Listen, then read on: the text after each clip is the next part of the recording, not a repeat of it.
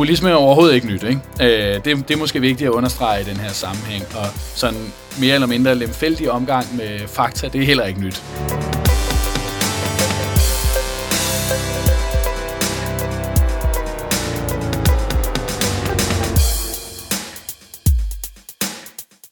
Velkommen til uh, Stetoskopet.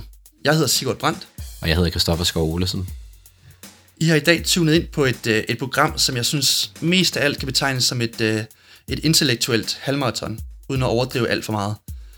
Vi, øh, vi befinder os mere i de øh, teoretiske luftlag, end uh, hvad vi måske plejer at gøre til dagligt i vores andre programmer.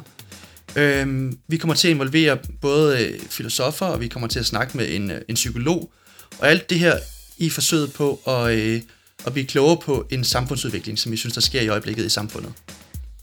Det skal ikke alle sammen være øh, luftkasteller. Det har selvfølgelig et formål. Ja, årsagen til, at vi har valgt at tage det her emne op i dag, er, at vi begge to følger meget med i den sundhedsfaglige politiske debat. Mm-hmm. Og det lader til, at der øh, er sket et andet skifte i, at øh, politikere tager beslutninger på omkring lægefaglige arbejdsgange, som det er taget lidt øh, hen over hovedet på lægefagligheden, kan man sige. Et eksempel er det her med at indføre medicinsk cannabis som en forsøgsordning, som vi også lavede et program om her i stetoskopet. Mm. Det blev indført som en forsøgsordning, på trods af, at lægeforeningen var kraftigt imod, og man ikke mente, der var nok evidens for det. Et andet eksempel er indførelsen af det her medicin, der hedder tyrid erfa, som øh, er et medicament mod øh, stofskiftesygdomme, som også nogle læger mener er direkte farligt. Og det nyligste eksempel er så det her med at flytte øh, den her sygdom, man kalder ME, eller kronisk træthedssyndrom, fra øh, den sygdomsgruppe, der hedder funktionelle lidelser, over til somatikken. Det er igen, øh, det har igen skabt stor debat, og øh, man kan også se, at rigtig mange læger har været ude og skrive læserbreve omkring, at de mener, at øh, politikerne griber ind i den lægefaglige arbejde og tager beslutninger, som de egentlig ikke er berettiget til. Jeg tror lige så godt, jeg, jeg kan være ærlig, at jeg som, som læge, der vil jeg sige, at jeg føler mig da udfordret på både min faglighed, men egentlig også min, øh, min rolle i samfundet.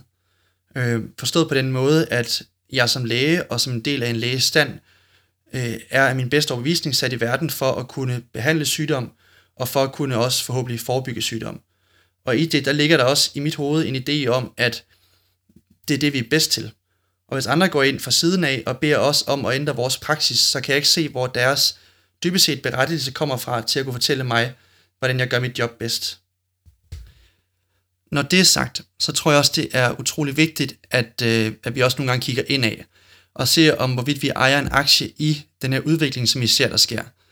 Om der er noget, vi kunne gøre anderledes, om vi som lægestand synes, vi skal informere anderledes, være mere øh, ude i samfundet og fortælle om vores side af sagen, eller simpelthen bare blive bedre til at lytte.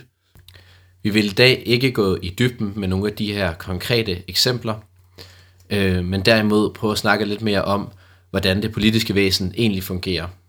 Det vi gerne vil undersøge, det er, hvordan politikere vælger at trække på ekspertviden, når de skal gennemføre nye øh, lovforslag, og hvilke andre hensyn de bliver nødt til at tage i processen. Derudover så skal vi også snakke lidt om, hvordan man som forsker kan få en større impact på øh, den politiske beslutningsproces og samfundet. Til det har vi været ude og snakke med Andreas Brygger Jensen, som er ekspert på netop dette felt, men jeg synes faktisk, at han skal have lov til at introducere sig selv. Goddag og velkommen til dig, Andreas Brygger Jensen. Tak. Vil du ikke starte med lige at introducere dig selv og fortælle, hvad du laver til daglig? Ja, jamen jeg er ansat på Aalborg Universitet i, øh, på Institut for Kommunikation og Psykologi, øhm, og jeg er en del af noget, der hedder Humanomics Research Center, og der arbejder vi sådan bredt set med, hvordan øh, forskning, øh, oprindeligt set øh, primært humanistisk forskning, bliver brugt ude i samfundet. Øhm, og i den senere tid arbejde, har vi interesseret os mere og mere for, hvordan forskning måske mere generelt har sådan en impact på, på samfundet. Og, øh, og så øh, sidder jeg særligt med et projekt om øh, videnskabelig rådgivning i politiske beslutningsprocesser, og om hvordan forskning bliver brugt til politikudvikling. Øh, og min baggrund er, er den, at jeg, jeg er psykolog. Øh, jeg har tidligere beskæftiget mig med arbejdsmiljøforskning og interventioner, interventionsforskning øh, i forhold til psykisk arbejdsmiljø på noget, der hedder det Nationale Forskningscenter for Arbejdsmiljø. Øh, ja, og så var min vej sådan ind til, til Humanomics, at øh, ja, jeg, jeg fandt en stilling der, da jeg blev, blev færdiguddannet som psykolog, og øh, har sådan set været der øh, lige siden. Ja.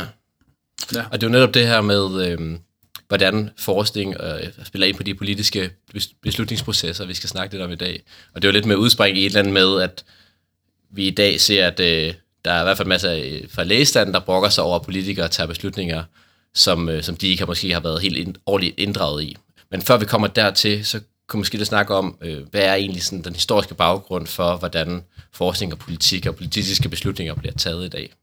Ja, altså hvis man skal male med den sådan lidt brede pensel, ikke? Øh, og det er der sikkert nogen, der vil være lidt efter mig for at gøre, men, men nu tillader jeg mig at gøre det alligevel, ikke? så kan man sige, der, der har måske været sådan en, en historisk udvikling, der kan skitseres i lidt nogle faser, hvor den, den hvad kan man sige, en, en fase sådan også lidt bliver en modreaktion på, på den forrige. Ikke? Øhm, og hvis vi starter sådan godt tilbage sådan i, i øh, måske middelalderen og, og noget af renaissancen med, jamen så var øh, det, der ligesom var den rigtige politiske beslutning, det var sådan kongens og, og kongens beslutning, kan man sige, ikke? eller øh, defineret i ja, monarkiet, kan man sige. Ikke? Og, øh, og kirken havde stor øh, indflydelse gennem sine dogmer, Ja. Øhm, og så, hvis man sådan skal karikere det lidt, ikke, så kommer der en form for modreaktion mod det med oplysningstiden særligt, øhm, hvor man i højere grad blev optaget af, at den rationelle debat mellem øh, intellektuelle øh, særligt, men i, i det hele taget debat generelt, kunne føre til fornuftige beslutninger, til de mest rationelle beslutninger. Øhm, og det der kender I sikkert øh, alle sammen mange filosofer derfra, ikke? Men, men der er for eksempel også ideen om øh, nyttemaksimering, som kommer derfra den periode, ikke? Og om at en beslutning kan måles på, hvor fornuftig den er, ud fra at den øh, enten reducerer øh, lidelse mest muligt for flest muligt, eller den skaber mest mulig nytte for flest mulige mennesker. Ikke? Så sådan en naturvidenskabelig tilgang til det. Ja, for eksempel. Ikke? Øh, men der er, der er mange forskellige udtryk af det her, men, men humlen af det er ligesom, at at man kan finde den objektivt set rigtige beslutning. Øh, og øh, det førte jo så i Danmark for eksempel til det vi, periode, vi måske kalder for oplyst enevælde. Ikke? Hvis man skal se på det sådan lidt karikeret, ikke, så havde man måske en periode, hvor man var meget optaget af det her med at, at bruge den sådan rationelle, fornuftige diskussion til sådan at finde den objektivt rigtige beslutning. Ja. Og så springer man så lidt fremad til øh, den første bølge af kritik mod det, øh, mod den her idé om den objektivt rigtige beslutning, rigtige politiske beslutning. Øhm, og det kommer særligt med Marx øh, først og fremmest, hvor man introducerer interessebegrebet og siger, jamen det, man kan ikke pege på øh, samfundsmæssige beslutninger eller politiske beslutninger, som er, hvad kan man sige, lige rigtige for alle. Hvis du fordeler øh, goderne på bestemte måder, som er en måde at definere politik på i hvert fald, altså hvem skal have hvad, hvornår, mm. jamen så vil du altid øh, lave fordelinger, der favoriserer nogen og er til ulempe for nogle andre. Og det blev måske særlig relevant, da man fik sådan et mere sådan udtalt kapitalistisk system, øh, vil man i hvert fald sige, hvis man er meget tilhænger af den her skole, ikke? at sige, at der er nogle arbejdsgivere, som har nogle modsatrettede interesser end arbejdstagerne. Ikke? Mm. Og det kender vi måske også i en dansk kontekst, hvor vi i hvert fald historisk set har haft meget fokus på at have repræsenteret forskellige interesser i vores politiske system. Og så den, den næste bølge af kritik, øh, som på en eller anden måde også lidt anfægter øh, marxismen, det er der i hvert fald nogle af eksponenterne for den her bølge, der, der gør, det er det, man måske over sådan en bred kamp kan kalde for øh, poststrukturalismen, øh, som kritiserer ideen om den rigtige beslutning, og for så vidt også den interessebaserede beslutning, ud fra en idé om, jamen, at, at der er en sammenhæng mellem viden og magt. Og når vi introducerer for eksempel ekspertise eller ekspertviden i beslutninger, øh, eller når vi i det hele taget diskuterer en beslutning, så trækker vi på bestemte former for viden, som er konstrueret, hvis man skal sige det sådan over en bred kamp, ikke? som er noget, nogen har produceret under bestemte betingelser, den her viden. Ja. Det vil sige, at man er måske kritisk overfor, at man i det hele taget kan finde objektive beskrivelser af verden, eller af samfundet særligt, som det er. Så tanken om, at resultaterne kan godt være objektive, men hvordan man har valgt at bygge for eksempel studiet op, er Altså, der er selvfølgelig ting. mere eller mindre radikale versioner af den her ja. tankegang, ikke? Men I kender måske den, den mest kendte eksponent for det her, vil nok være Michel Foucault, øh, som øh, også er anvendt inden for det her felt om videnskabelig rådgivning, som sådan et, et kritisk blik på relationen mellem viden og magt. Ikke? Mm. og hvor man vil sige, jamen i en hvilken som helst form for ekspertviden, jamen der er, det afspejler også nogle, nogle særlige øh, magtforhold. Øh, for eksempel, øh, særligt hvis man kigger inden for sundhedsvidenskaben, vil man fra det her perspektiv sige, jamen der er, når vi definerer noget som normalt, eller noget som sygt, jamen så er det, afspejler det også magtstrukturer. Ikke? Øhm, og det, kan man sige, det er så måske den, den sidste bølge af, af kritik over for ideen om, at vi kan finde den objektivt rigtige politiske beslutning. Ikke? Ja.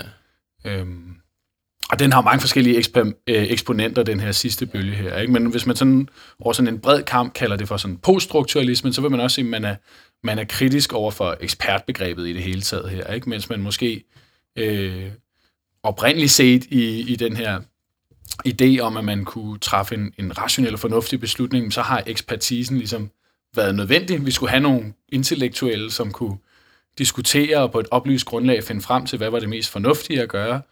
Øh, så har den sidste bølge af kritik her øh, særlig vægtet, jamen, når man definerer øh, det mest fornuftige, jamen, så er det i sig selv en, en form for magt, øh, og, øh, og det baserer sig på viden, som ikke nødvendigvis øh, repræsenterer verden, som den er. Altså noget af den her kritik af ekspertise, det er måske noget af det, som har gjort sig gældende i de her lidt nyere sager, som, ja. som specielt lægestanden har været meget oprørt omkring. Kan snakke om medicinsk cannabis, eller det her med at flytte ME fra, øh, fra hvad hedder det, funktionelle ledelse over i somatikken, mm. og i, også den her tyroid-behandling, som, som også er noget, som er, at lægestanden har i hvert fald brokket sig lidt over. Kritikken fra Foucault for eksempel, er jo på en eller anden måde også blevet anvendt af øh, det politiske system, og for så vidt også af, af sundhedssektoren til at øh, prøve at huske at have en form for respekt for forskellige måder, man gerne vil leve sit liv på. Ikke? Øh, at man måske er blevet, har fået lidt kritisk opmærksomhed på, at jamen, altså, mennesker er også i en eller anden forstand frie til at leve deres liv, som de nu gerne vil, og de implicite normer, der til, det til det, man er kritisk over for her i, i det her perspektiv. Ikke? At der, når vi, øh, når vi laver en given sundhedsindsats, jamen så trækker vi på idéer og implicite værdier om det gode liv og om, hvordan man bør leve.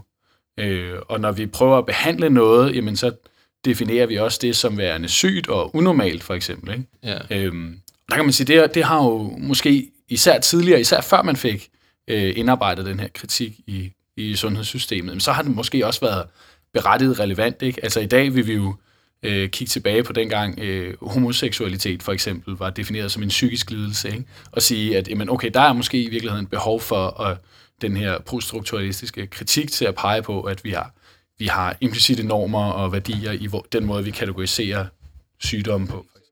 Kan du på nogen måde sådan kort op, hvordan en politisk beslutning bliver taget, og hvilke øhm, altså, øh, instanser, embedsmænd og forskere og sådan noget, de har til ligesom at guide sig hen mm. i, i forhold til det. Hvis vi kigger på det lidt mere snævert og i forhold til sådan en dansk lovgivningsproces, ja. altså så er det typisk sådan, at øh, den siddende regering, et ministerie, hvor man har masser af ressourcer, man har embedsværket, der arbejder for ministeren, øh, kan skrive et udkast til en lovtekst. Øhm, og så kommer den her lovtekst så i høring hos øh, civilsamfundet. Der er så blandt andet også mulighed for, at eksperter kan bidrage. Øhm, det er så den lille, øhm, hvad kan man sige, øhm, det lille aspekt af det, at der er ikke nogen sådan defineret systematik for, hvordan man, altså man ringer ikke systematisk Nej. rundt til eksperter, når man sætter Og de bliver først inddraget efter det første, første er skrevet. Ja, udkastet er som, er som regel skrevet på forhånd. Okay, så der var ikke øh, eksperter til Og der må man trække på typisk øh, faglig ekspertise ind i ministerierne. Ikke? Okay. Øhm, og det er, der jo, det er der jo som, det varierer lidt mellem ministerier, men der er der jo selvfølgelig noget af. Så de har typisk også forskere, læger og så videre ansat mm, derinde, der kan... Ja, det, altså det varierer jo meget mellem politikfelt, ikke? og der er også nogen, der beskriver, hvordan der har været en udvikling i Danmark, hvor vi er gået fra måske at have øh, mere øh, fagekspertise i embedsværket, og så til lidt mere øh, nu at have departementer, der meget direkte betjener ministeren, og som måske ja. er mere, mm, hvis man skal sige det sådan, lidt mere politiseret, og så faglighed ude i styrelserne for eksempel. Ikke? Ja, måske det, vi elsker at kalde for. Ja, altså det, det er ikke fordi, jeg synes, vi skal starte i en helt stor djøf-bashing, for der er også noget værdi i, at man, ja. man på en eller anden måde kan have en arena for politiske beslutningsprocesser, ikke?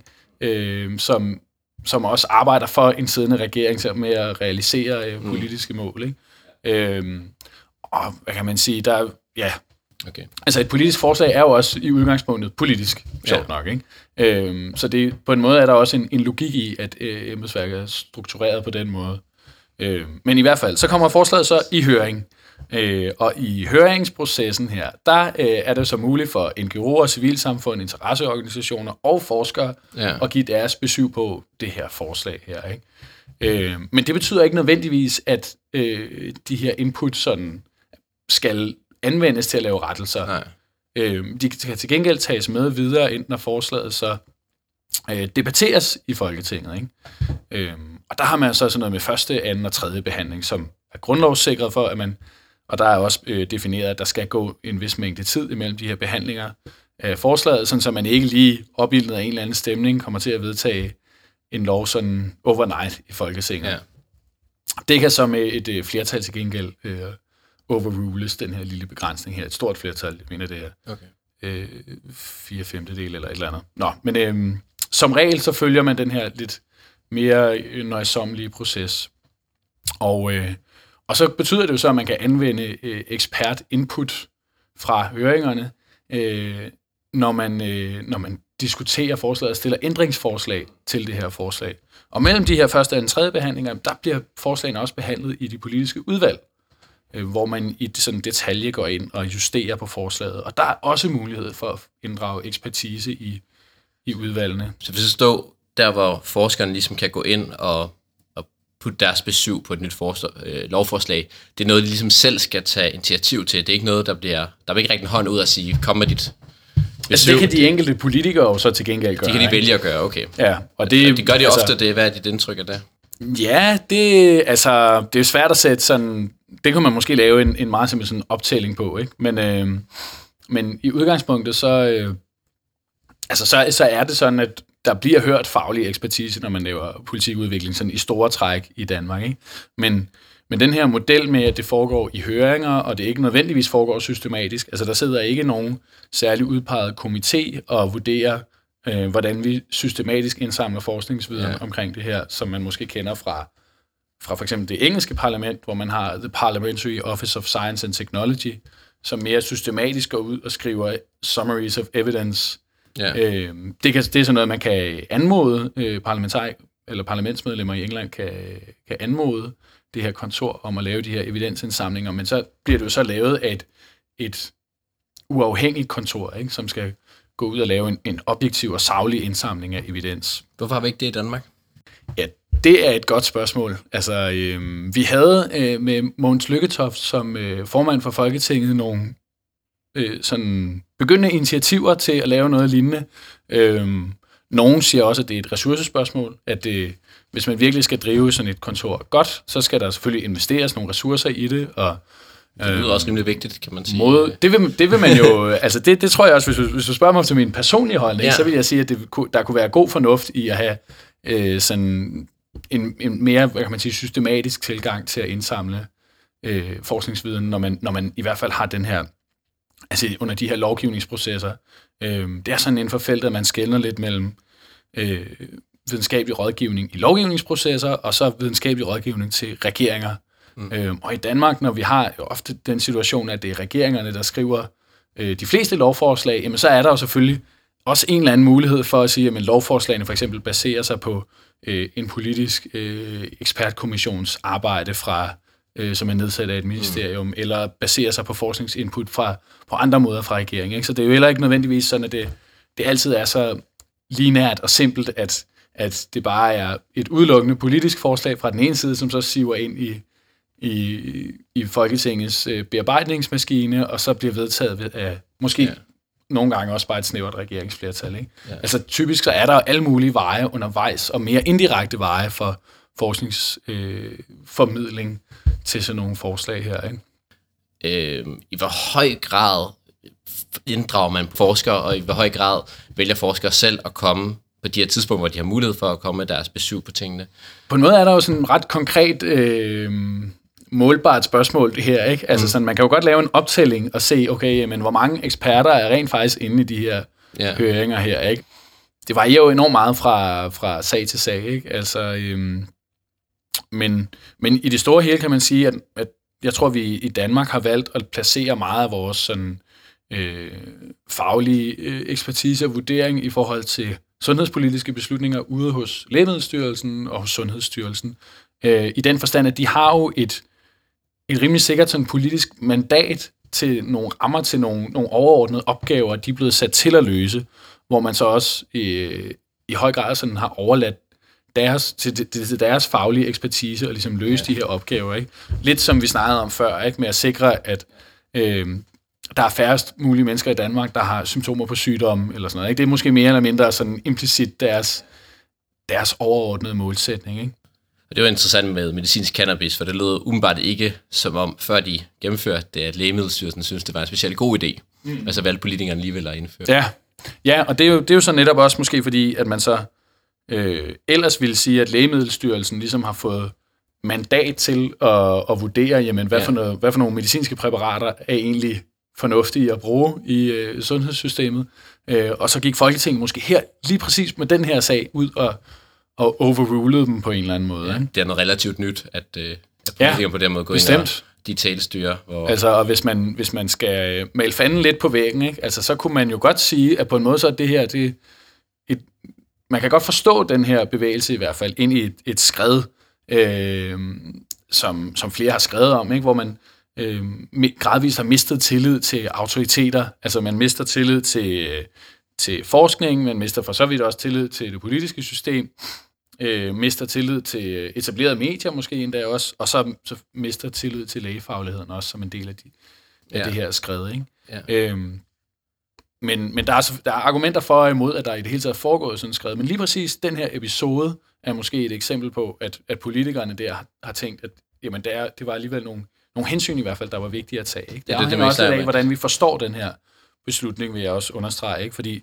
der kan måske også være en, altså nogle, nogle hensyn, der er blevet taget i den her beslutning, som, ja, som, vi, som jeg nævnte før, ikke? med at man måske øh, gerne vil undgå at kriminalisere mennesker, der af den ene eller anden grund føler sig nødsaget til at eksperimentere med medicinsk cannabis selv. Ikke? Ja. Øh, det kunne for eksempel være et hensyn, man gerne vil tage her. Ikke? Så man, altså man snakker om, at øh, hvis vi snakker om, at Lægemiddelstyrelsen de er meget, meget grundige i deres mm. tilgang til tingene, fordi de har ligesom nogle meget strikte regler for, ja. hvornår kan vi gå ud og anbefale et lægemiddel. Ja. Øh, og der kan man måske snakke om, at de, nogle politikere mener, at de måske har været lidt for grundige i den her sammenhæng. Kan man forstå det sådan, at de mener, at der var andre hensyn, der var vigtigere, øh, som Lægemiddelstyrelsen ikke kigger på, fordi de kigger meget på ja. evidensen. Altså, øh, hvis man skal snakke om, om sådan det evidensbegreb, sundhedssektoren måske primært benytter sig af, ikke, så er det det gør jeg ud fra, at I også kender som øh, lægefaglige personer her, ikke? Men, men altså, så vil man typisk sige, at i toppen af det her evidenshierarki, den viden, man mest kan stole på, jamen, det er det randomiserede, kontrollerede studie, og så selvfølgelig øh, metaanalyser, hvor vi kigger på flere forskellige øh, randomiserede, kontrollerede studier. Ikke? Og det er jo også meget sådan, Lægemiddelstyrelsen arbejder. Ikke? Øhm, men problemet ved at at favorisere den slags evidens kan også være, og det er heller ikke, fordi jeg siger, at Lægemiddelstyrelsen sådan altid gør det. De er, for, er mit indtryk også overordnet set gode til i hvert fald at huske at kigge på øh, andre former for evidens. Øh, men problemet ved at, at fokusere meget firkantet på det her evidenshierarki, jamen det kan være, at man så kan overse øh, viden eller øh, relevante inputs, som ikke lige har den her form. For eksempel ja. relateret til sådan noget med kriminalisering af brugere af medicinsk cannabis, ikke? Øh, relaterer sig sådan noget med øh, individers mulighed for at leve øh, deres liv, som de gerne selv vil, og behandle deres sygdomme, som de nu selv finder mest øh, egnet. Ikke? Ja. Øh, og, og det er selvfølgelig nogle, det, på en eller anden måde er der nogle værdier i det, som man også, øh, hvad kan man sige, må, må respektere i det politiske system. Det kan i hvert fald være en af, en af baggrundene for det. Ikke? Nogle andre, og måske mere øh, onde tunger, vil jo også tale om, at jamen, der har også været stor øh, lobbyindsats øh, for at få det her trumfet igennem. Ikke? Ja. Øh, der er jo øh, allerede folk, der har investeret i smerteklinikker, for eksempel, ikke? som ja. skal arbejde med, med medicinsk cannabis. Øh, blandt andet ved jeg, at Claus Riskær har været i gang med, ja. med et, øh, et lille projekt omkring det. Ikke? Ja. For at forstå beslutningsprocesserne i et samfund som vores, så er vi nødt til at adressere konceptet alliancer. Konceptet, at vi som individer og aktører i den her politiske arena finder ligesindet med samme holdninger, hvor igennem at vi, at vi får en samlet gruppe af interessenter, og dermed også får en stærkere stemme i debatten. Dette gælder for alle aktører, uagtet om man er forsker, politiker eller for eksempel en interesseorganisation. Altså jeg tror, hvis man øh, skal kigge på sådan, måske det vi vil kalde sådan, med et lidt ondt ord, og øh, et ord med nogle lidt øh, dårlige konnotationer, sådan lobbyisme bredt over en kamp, ikke? Øh, både fra øh, virksomheder, interesseorganisationer, patientforeninger for så vidt også. Ikke? Jamen, altså, så, så tror jeg, det, det er nyttigt at, at trække på det, man øh, vil kalde sådan The Advocacy Coalition Framework, som er en, en teoretisk måde at forstå øh, politiske beslutningsprocesser på. Ikke? Øhm, og det her, den her måde at forstå øh, politiske beslutningsprocesser på, jamen der, der ser man øh, aktørerne sådan, at de repræsenterer forskellige værdier. De har måske nogle kerneværdier, og det gælder for så vidt også øh, enkelte individer, der øh, deltager i den her arena. Ikke? Øhm, og enkelte individer, jamen de allierer sig så i sådan nogle koalitioner, og så søger de indflydelse. Ikke? Mm. Og det gør forskere og eksperter også inden for den her forståelse. Ikke? Man skal også huske, at når man så som lobbyist for eksempel, eller som patientforening, agerer i den her arena, jamen så vil du selvfølgelig orientere dig mod, for så vil det også øh, reelle etablerede forskningsinstitutioner, universiteter osv., som producerer viden og producerer forskning, der kan være relevant for din sag, ikke? og du vil søge allieret mm. øh, ude i det politiske system selvfølgelig. Øh, patientforeninger øh, søger politikere, som allierer, med, allierer sig med dem og danner koalitioner, men de allierer sig også med forskere, der producerer forskning, som støtter deres sag. Ikke? Nå, men hvis man så som, som forsker mm. skal prøve at påvirke noget af det politik, du snakker meget om, det er meget alliancerne ja. imellem, så er en vej det at prøve at sige til forsk- eller politikerne, øh, mm. sådan og sådan har vi fundet ud af, men en anden mulighed er så måske at prøve at alliere sig med netop nogle patientforeninger eller nogle af de her lobby ja. øh, organisationer og, og, og gå den vej ind, eller hvad? Ja, altså der, hvis man skal tage udgangspunkt i det der Advocacy Coalition Framework der, ikke? Ja. så vil vi sige, at jamen, alle, uanset om de, øh, at, at folk ligesom forener sig ud fra et, et fælles mål på en eller anden måde. Ikke? Mm. Så alle lige fra dem, der øh, måske øh, kan lugte en god forretningsmulighed i øh, medicinsk cannabis og smerteklinikker, og så over til dem, der øh, bare gerne vil undgå at blive kriminaliseret, når de bruger det, og måske øh, politikere, der prøver at Ja. Og også repræsentere nogle vælgere her. Ikke? Altså, det er jo også en, en ting, man, man skal huske, at det politiske system jo også handler om. Det handler om at repræsentere værdier og interesser, hvis man skal følge en definition af det i hvert fald. Ikke?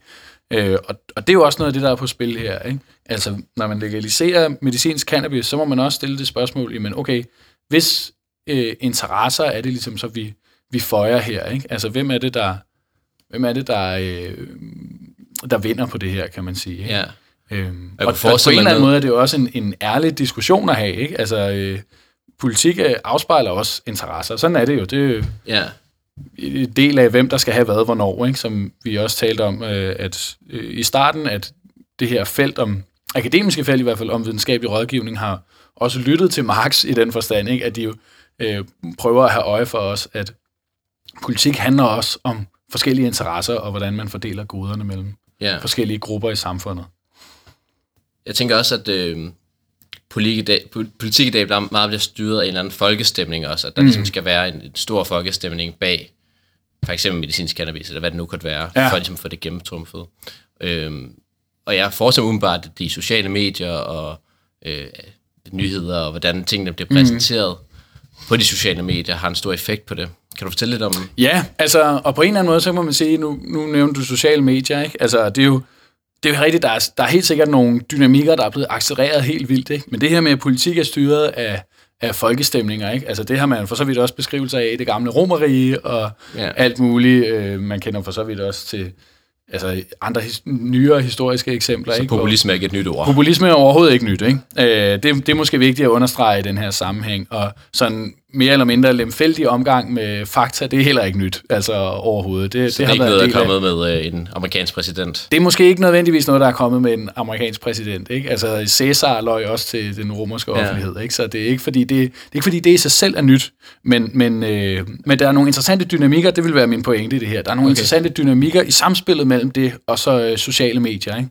Øhm, og, øh, og det med, at altså, mulighederne for at opsøge og teste information teste rigtigheden af information har aldrig været bedre, men samtidig så er mulighederne for at sprede misinformation og, øh, at opsøge øh, information, der passer til din eksisterende verdensforståelse, det har heller aldrig været bedre. Ikke? Ja. Øhm, og, og det skaber måske nogle særlige dynamikker i den politiske debat, og derfor så er vi også øh, en ofte overset dynamik i det her med, at vi måske har nemmere nu ved at rent faktisk opdage, at folk lyver øh, i ja. offentligheden, ikke? Øh, som selvfølgelig på øh, relativt, eller relativt hurtigt også kan underminere tilliden endnu mere ja. til bestemte øh, nyhedskanaler. Ikke? Altså, der er større krav til politikerne i dag måske i forhold til... Så der bliver selvfølgelig også større krav, ikke? Men, men, øh, men hele den her... Mm, der, der er så mange, der er mange, øh, mange lag af det her, den ja. her problemstilling omkring sociale medier, ikke? Som, som måske er væsentligt at tage fat på. Ikke? For, for man kan også se, at hvor man tidligere var meget begrænset af øh, at have for eksempel øh, sin omgangskreds eller trygte medier som kilder til nyheder, det gav meget begrænset nyhedsflade. Mm Øh, og det kan for så vidt også begrænse mulighed for interaktion. Du, din var umiddelbart begrænset til at interagere med dem, du kunne møde og snakke med, medmindre du selv havde et trygt medie eller sådan noget, ikke? Ja. før internettet og, og så videre. Øh, om, så selvfølgelig med tv og radio kunne du også høre og se øh, ja. nyheder alle mulige andre steder fra, men, men din, dine interaktionsmuligheder var begrænset, ikke? og dine muligheder for frit at, at søge information andre steder var også begrænset. Ja. Ikke? Så det betød måske også, at du, du i højere grad hvis du havde øh, syn på verden, som måske øh, ikke tilhørte normalen, så havde du ikke rigtig nogen steder at gå hen, kan man sige. Ikke? Men nu har du på sociale medier, har du mulighed for at opsøge andre, for eksempel, der også tror, at jorden er flad, for eksempel. Ikke? Ja. Det kan du øh, finde på, på to minutter på Google, øh, måske ikke engang. Ikke? Øhm, og så kan du der også finde alle mulige andre historier, der kan, som måske relaterer sig til den samme øh, sandhed, ja. så at sige, ikke? som kan opbygge en, en samlet historie om for eksempel, at øh, der er nogen, der er nogle fjender, og du kan blive en del af et særligt øh, community ikke? omkring, ja. som er måske de eneste, der har indset, at øh, der faktisk er en større konspiration om at holde skjult for omverdenen, at at jorden i virkeligheden er Altså, den nemmere blive bekræftet i sin tro i dag. Lige præcis. Øh, altså, det, I og med, at man ligesom omgiver sig med mennesker på de sociale medier, som har nogle af de samme holdninger, som snakker om det her ekokammer, mm. som Facebook nogle gange kan være i, at man får hele tiden bekræftet de holdninger, man har i forvejen. Ja. Kan man snakke om det? Ja, altså det, det kan man sagtens sige i hvert fald. Ikke? Og det er jo også velbeskrevet med sådan nogle boblestudier for eksempel. Ikke? Ja. At, øh, jamen vi, øh, på sociale medier, der er også noget med algoritmerne, der ligger i. Ja. Ikke? At hvis vi først interagerer med... med så så søg på med, Flat Earth, og så kommer der også en artikel op der, dagen efter. Så kommer der forslag op, som, øh, som favoriserer det samme. Men det, men det handler jo også meget om de forskellige politiske fløje, er måske det, det bedste eksempel til at illustrere det, ikke? at hvis du interagerer meget med øh, folk, der har, øh, eller folk, der poster de samme artikler som dig, på, som du synes er fornuftige på Facebook, jamen så viser Facebook der også mere af det. Yeah. På samme måde med Google, og at de nyhedsflade bliver ligesom farvet. Øhm, og nogen vil jo også sige, at det er et demokratisk problem på yeah. en eller anden måde, ikke? fordi det er jo ikke ligefrem fremmende for, for sådan... Øh, debat mellem, fornuftig debat mellem blokkene, ikke? at det kan accelerere den her polarisering, når vi igen og igen møder. Det er jo også det, der er ved at være fortolkende væsener, ikke? men vi forstår samtidig det meste af information i lyset af den øh, verdensforståelse, vi nu har øh, etableret engang, og det, de narrativer, vi også har om, hvem er vi som personer, hvem er vi som mennesker, hvad er vigtigt for os som mennesker. Ikke? Det bruger vi selvfølgelig til at fortolke og forstå vores omverden, og også de nyheder, vi får. Ja. Ikke? Så vi kan hurtigt få konstrueret meget sammenhængende narrativer om, at vi er måske tilhørende på en, en bestemt fløj, og vi forstår verden på en bestemt måde, og vi sorterer og forstår information ud fra de her Ja, øh, så er det også som folk, som tror på, at jorden er flad, og det lyder sådan lidt uh, out there, men i virkeligheden mm. er det jo også noget, der, altså blandt for eksempel lægestanden eller medicinstuderende har jo også deres eget lille ekokammer i, ja. i de nyheder, vi får, og de ting, man interagerer med. Ja, altså nu øh, det kan man sige... i forhold til den her debat. De såkaldte flat earthers er jo et, ja. et, et, et yndlingseksempel inden for litteraturen her, fordi det er jo for for mennesker, der ikke tror på det, fremstår ret absurd. Ikke? Ja. Øhm, men, men på en måde, så er det jo, det er jo en almen menneskelig mekanisme, det her, at vi, øh, vi hvad kan man sige, er jo også, vi er nu engang bundet i vores måde at forstå verden på, af, af den måde, vi allerede tænker på. Ikke? Mm. Øh, og det gælder også øh, eksperter, øh, og der er jo lavet studier af cognitive biases for eksempel, øh, som tyder på, at eksperter, de øh, er for så vidt lige så underlagt øh, øh, forskellige former for biases, som alle mulige andre mennesker. Ikke? Yeah. Øhm, og vi er særligt, øh, altså de trækker også på tommelfingerregler, når de skal vurdere ny viden, yeah. og øhm, de har måske endda en endnu mere sådan øh, rodfæstet overbevisning om, at de øh, rent faktisk har ret, netop fordi de er eksperter. Ikke? Ja. Så måske også frygte det, hvis vi trækker tilbage til nogle af de her konkrete eksempler, mm. for eksempel med det her med ME, som er flyttet over i somatikken, og det er der nogle læger, der brokker sig over en politisk beslutning, at det måske lige bunder i, at der er nogle øh, patienter, som er, ikke har følt sig hørt, mm. og det kunne være en eller anden form for, for forskel i de her hvad kan man sige, øh, forståelser af verden, som, som inden for lægerne ligesom er et ekokammer, der hele tiden bliver bekræftet i, at de ja. har ret, og øh, det der patientforeninger, de hele tiden bekræftet i, at de har ret i deres holdning, og derfor kan de ikke rigtig snakke samme sprog. Ja, altså, der er jo, det er jo næsten sådan en lidt en kliché, ikke? men ja. der er jo noget, der hedder lægelatin på en eller anden måde. Ikke? Mm. Og, det, og jeg tror, at det udtryk, det henviser også lidt til den her sådan øh, faglige identitet og så videre, man opbygger som læge, som jo også, hvor der i den, der ligger også en, øh, et narrativ om, at man, man ved bedre på en eller anden måde end sine patienter. Ikke? Øh, og det, uagtet at det nok objektivt er rigtigt, jamen så har det også nogle øh, implikationer for den måde, man så interagerer med mennesker, som ikke har den her faglige ekspertise på. Ikke? Øh, og hvis man så mm, måske sidder i sin almen praksis eller et eller andet, så vil det jo i mange tilfælde være smart, fordi du virker meget overbevisende, når du mm. skal kommunikere dine budskaber sådan her. Ikke? Øh, men hvis du nu møder en patient, som øh, måske har gjort sig nogle erfaringer med svigt, for eksempel, ikke? Øh, ja. Hvis du møder en patient, som allerede har anvendt øh, øh, sociale medieplatforme til at, at finde andre, der også har følt sig svigtet, og på de platforme så hørt historier om, hvordan der måske er øh, øh, nogle interesser i sundhedsindustrien, der ikke er så, så rene, og mm. måske øh, peger lidt i nogle modsatte retninger end patienternes interesser og sådan ja. noget. Ikke?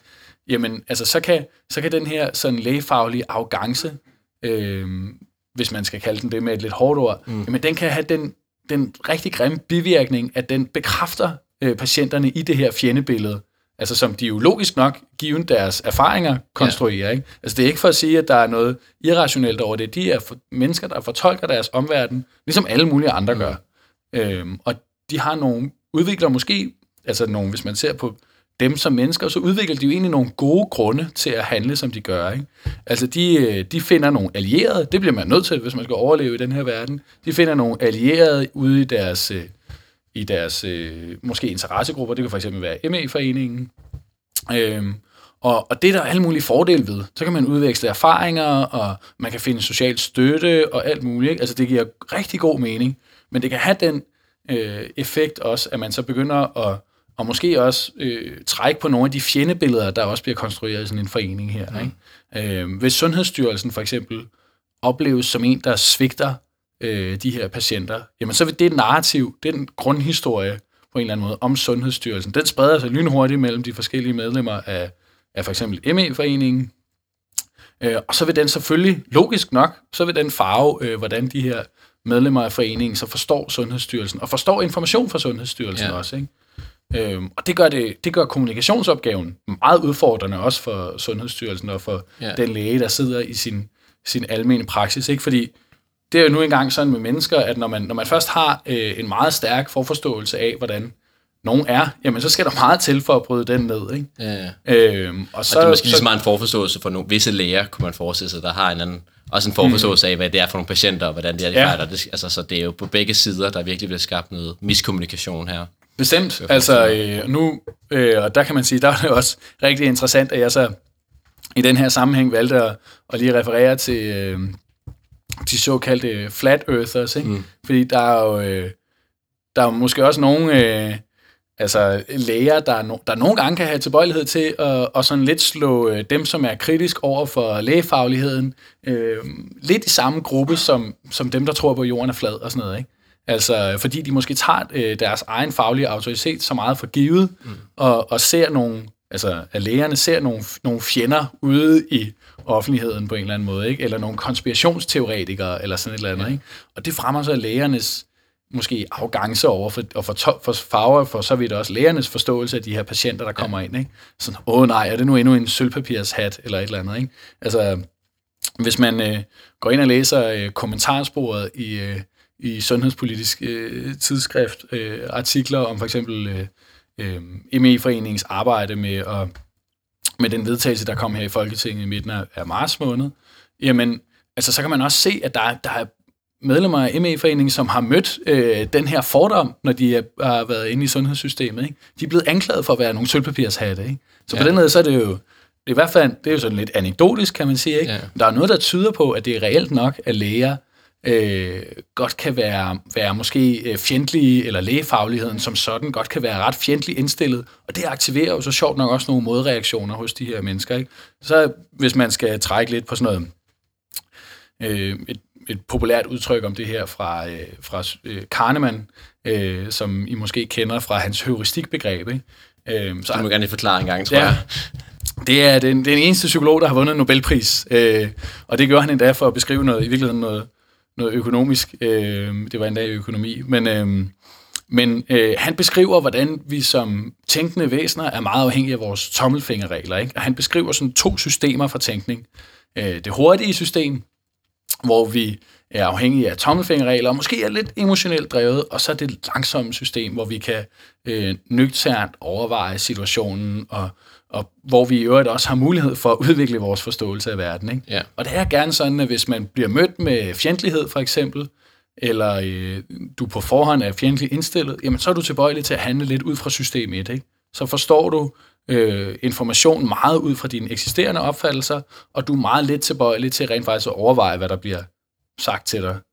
Øh, mens hvis du kommer over i system 2, så kan du måske mere nøgternt sådan overveje situationen. Og det tror jeg, at i det her, det er selvfølgelig øh, noget, der er udviklet inden for et, et særligt øh, psykologisk paradigme osv., og det er måske lidt simplificerende, men jeg tror, hvis man som almen læge, øh, eller som almindelig læge og lægefaglig person møder nogle af de her mennesker, så tror jeg, det er værd lige at tænke over, ikke? at, at øh, man også selv trykker på nogle knapper, hvis man for eksempel tænker, nu, okay, nu sidder der en form for sølvpapirshat øh, over for mig her, nu må jeg hellere præsentere nogle fakta for vedkommende. Ikke? Så vil det lynhurtigt blive tolket som et angreb. Ja.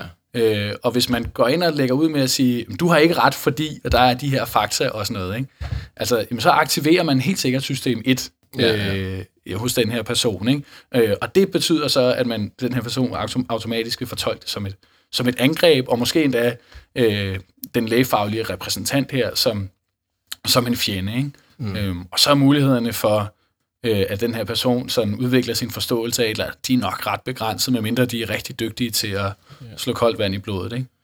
Ja, nu prøver jeg lige at bringe det lidt tilbage igen. Ja. Så, øhm, vi har været rigtig meget omkring. Øh, det, de kan se, vi ikke snakker så meget om, det er det her idé om det postfaktuelle samfund. Ja. Det er jo sådan en rigtig buzzword, man bruger meget i dag. Øh, mm. Spørgsmålet, hvor, hvor nyt det egentlig er, at, øh, at samfundet er blevet postfaktuelt. Du snakker mm. om, at, at øh, nogle af de her ting måske har eksisteret i længere tid. Ja. Kan du snakke lidt om det, hvordan der er udvikling? Er det, er, går vi i en mere postfaktuel retning, hvor forskning og ekspertise betyder mindre og mindre, eller er der bare kommet mere fokus Altså, på det? Mm, det er jo altid svært at spå om fremtiden, ikke? fordi mm. øh, det er jo, samfundet er jo et komplekst system, ikke? og der, er, øh, der er jo alt mulig øh, evidens, hvis vi nu skal mm. vende tilbage til det, der peger både den ene og den anden vej. Ikke? Øh, men, men hvis vi skal forstå det her som sådan en, en samfundstrend, ikke? så kan man sige, jamen, hvad var ligesom den situation, der måske definerede det øh, postfaktuelle samfund, sådan først og fremmest, det var nok Kellyanne Conway, der insisterede på, at øh, der var alternative fakta om, hvor mange der egentlig var til Trumps øh, tiltrædelsestale. Ikke? Ja. Og der kan man sige, på en måde, så er det jo, et, altså hvis man kigger sådan 10-15 år tilbage, så er det et absurd eksempel altså på, hvordan man forholder sig til sandheden. Ikke? Der er åbenlys bevis for, at der var færre til den tiltrædelsestale, øh, tale, end der var til Obamas. Ikke? Altså forskellen er lidt, at det, det er legitimt at præsentere alternative fakta, hvor når man har gjort det før i tiden, så har man holdt det hemmeligt, at man har gjort det. Ja, så har man måske... Det, det kunne godt være en måde at opstille det på i hvert fald, ikke? Men, øh, men det er jo igen også sådan noget med, det er svært at så at lave en objektiv opgørelse af, hvor, hvor meget der har været et skred i det her, ikke? For der har jo altid fandtes, altså... Øh, øh, forskellige ideologiske talerør og så videre. Ikke? Der har altid været i USA en demokratisk og en republikansk presse, ligesom der har været en måske en, en lidt mere rødt orienteret og en lidt mere borgerlig orienteret presse herhjemme. Ikke? Øh, og, øh, og på den måde er der jo, altså, og- som har haft forskellige udlægninger af, øh, af den samme nyhed. Ikke? Øh, så på den måde er der jo både noget, noget, noget, hvad kan man sige, noget traditionelt i det, noget, der altid har været der, men, men hvis vi vender tilbage til de sociale medier, jamen, så tror jeg, at nogle af de her ting, helt, de har, spiller helt sikkert også en rolle i at accelerere den her tendens. Mm. Ikke? Altså, at, øh, at de falske nyheder, de spreder sig sindssygt hurtigt i forhold til tidligere. Ikke? Og det er blevet så nemt at producere. Altså, du er jo ikke afhængig af at have et trygt medie mere for at producere falske nyheder. Ikke?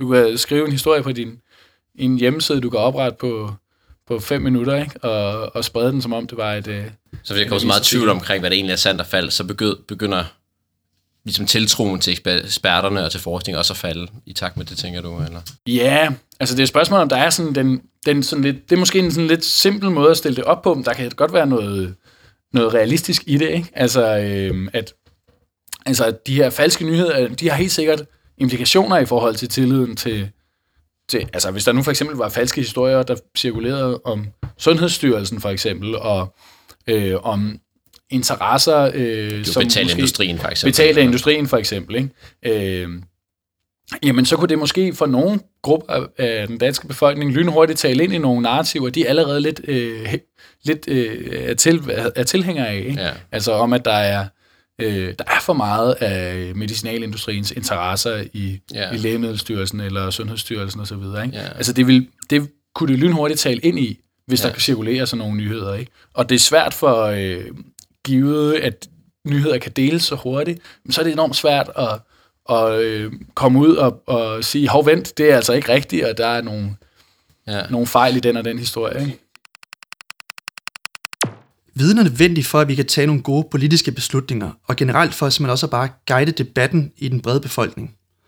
Men spørgsmålet er også, om det er nok bare at være forsker og producere viden, eller om man som forsker også kan påtage sig rollen og være den, der formidler den her nye viden, som der produceres. Det kommer Andreas lidt nærmere ind på nu her.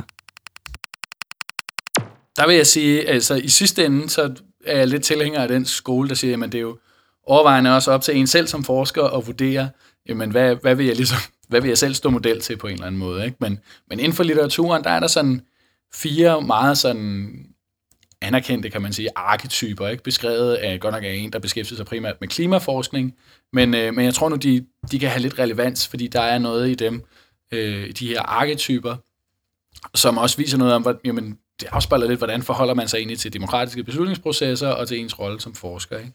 Øhm, og øh, på den ene side kan man sige, at man kan vælge at være øh, det, ham forfatteren til bogen her, øh, Roger Pilkey, kalder for en, øh, en ren forsker, ikke?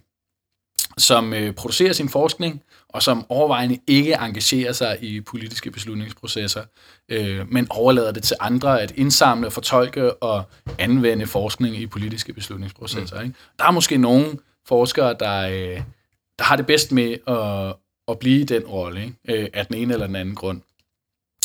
Så er der den anden form, den anden af de øh, fire former for mm. forskerroller. Ikke? Det er det, man vil kalde sådan en, en øh, måske en dansk kontekst, vi kalder for en forsker, der tit bliver rekvireret til bestemt arbejde. Ikke?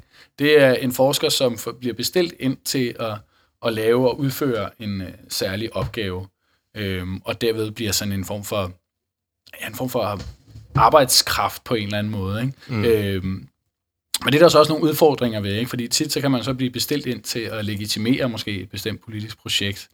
Øhm, men, men i den, til gengæld er der også den fordel, at man har et, et klart mandat, så at sige, til at levere sin forskning bagefter. Øhm, så er der en anden rolle, som er det, man vil kalde en, en issue advocate i den internationale litteratur. Ikke? Og det er noget, der måske især henviser til, hvordan klimaforskere agerer i den offentlige arena øh, nu og har gjort i noget tid. Ikke? Øh, de er ude og advokere for bestemt politik. Mm. Øh, og de drager måske selv nogle af de øh, altså konklusioner omkring, hvad er så de politiske implikationer af de her forskningsresultater. For eksempel i forhold til klimaforskning, vi bliver nødt til at reducere CO2-udledningen og sådan noget. Ikke? Det gør de så med læserbrev og stille op i medierne. Det kan man jo for eksempel gøre med læserbrev. Det kan du for så vidt også gøre ved at gå ind og alliere dig med bestemte politiske partier. Ja. Apropos det her med at forme politiske koalitioner. Ikke?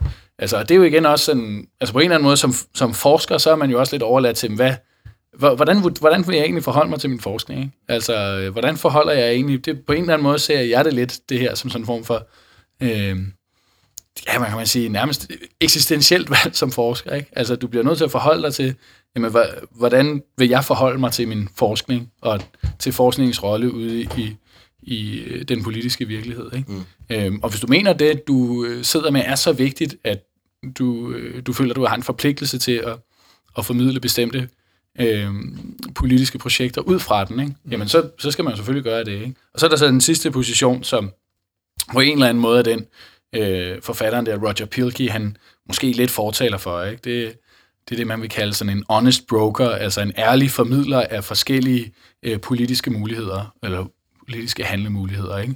Ja. Øhm, og hvis man så for eksempel var klimaforsker, jamen så vil det jo være noget med at sige, jamen vi kan øh, vente med at reducere CO2-udledningen, og så vil det have de her, de her øh, konsekvenser, men måske vil teknologien være billigere, eller vi kan øh, gøre det nu, og så mm. vil der være de her, de her implikationer, og så kan vi måske blive under øh, to graders klimaforandringsmålet og så videre, ikke? og så vil det have de her, de her implikationer. Ikke?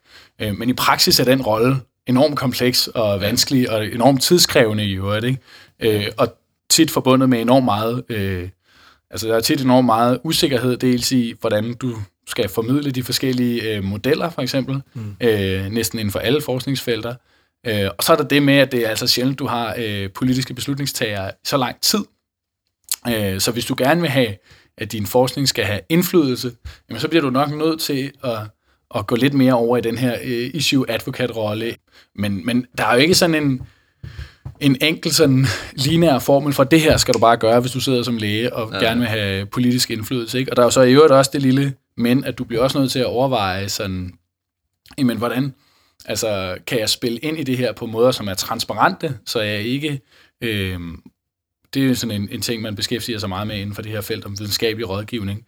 Altså at hvis vi går ind og, og taler om, at politik skal være evidensbaseret, for eksempel.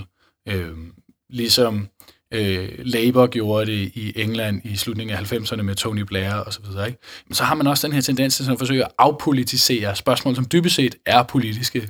Ja. Øh, og det i sig selv kan være en dynamik, som skaber altså en proces, der skaber mistillid. Ikke? Så er tilbage til fordi, opløsningstiden.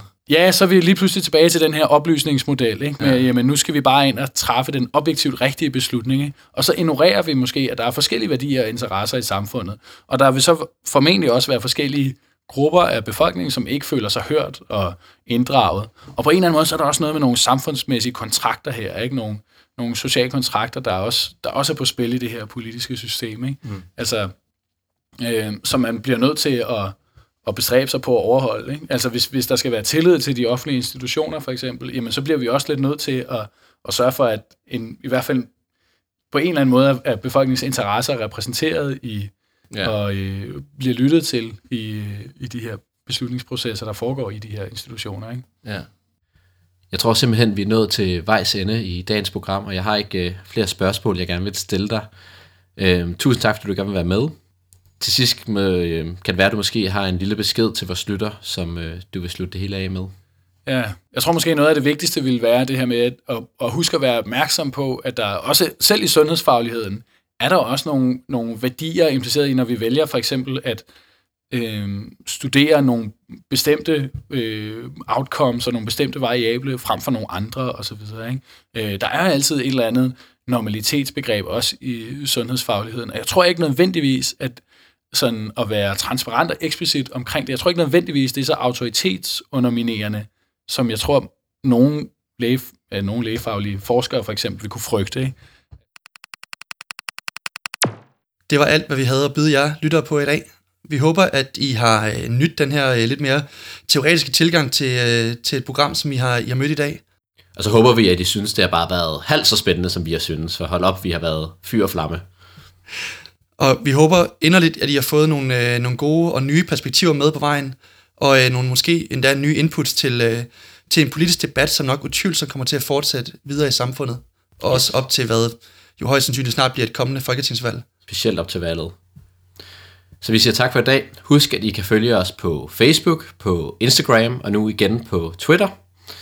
Øh, og I er altid velkommen til at skrive ris og ros og idéer til nye programmer til os. Find os på stetoskopet.nu. Tak for i dag. Tusind tak.